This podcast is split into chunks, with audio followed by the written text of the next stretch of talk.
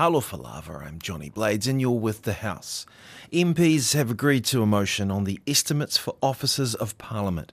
Basically, the motion is Parliament telling the government how much to fund the Ombudsman, the Auditor General, and the Parliamentary Commissioner for the Environment, the three entities whose job it is to apply independent scrutiny to the government's actions, including its use of public funds, legal accountability, and environmental stewardship.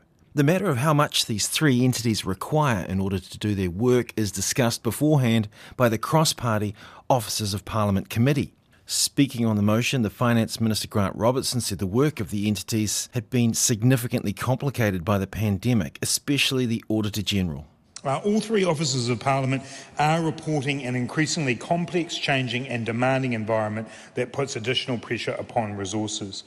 The Auditor General is facing larger than usual deficits over the next three years, which the committee inform us is due to increasing audit complexity, mostly relating to COVID 19, pressure on auditors' capacity and availability, and audit costs rising faster than audit fees, while Audit New Zealand works to increase its staffing.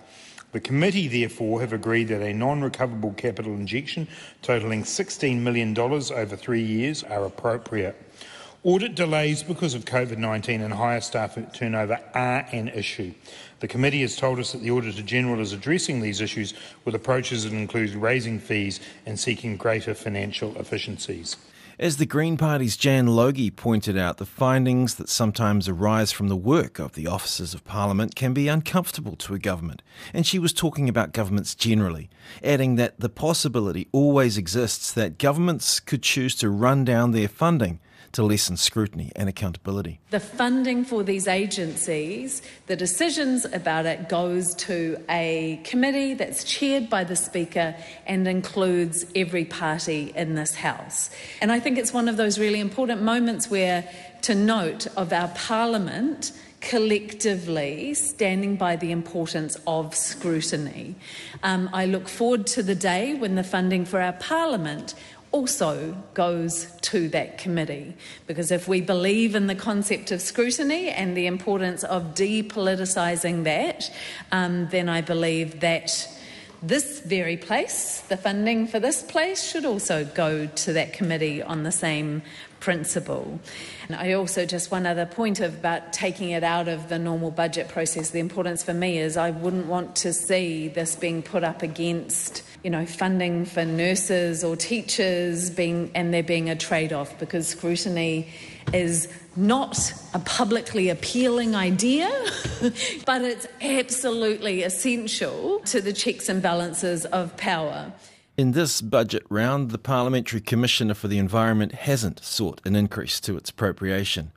And for the ACT Party, ever the political watchdog on public spending, its MP Damien Smith noted the bang for buck that is got from the Commissioner. PCE isn't asking for much at all. And as my colleague said, 3.9 million to go to 4.3 million a year, which, considering the insights and leadership of the PCE, is good value and shows considerable financial discipline um, from the PCE that other agencies can learn from and should implement. Um, we don't always agree with what comes out of there, but it is regarded as credible and an independent agency, unlike any other commission. $4 million is very small for such an influential agency. So we're especially interested in, in supporting this tonight. Um, next year may be different, Earlier, Grant Robertson noted that the reason this appropriation is introduced separately from the rest of the overall budget, which, in case you haven't heard, gets introduced next week, is to emphasise the independence of these officers of Parliament from the executive. You've been listening to The House, produced with funding from Parliament's Office of the Clerk. Tofa Soifua.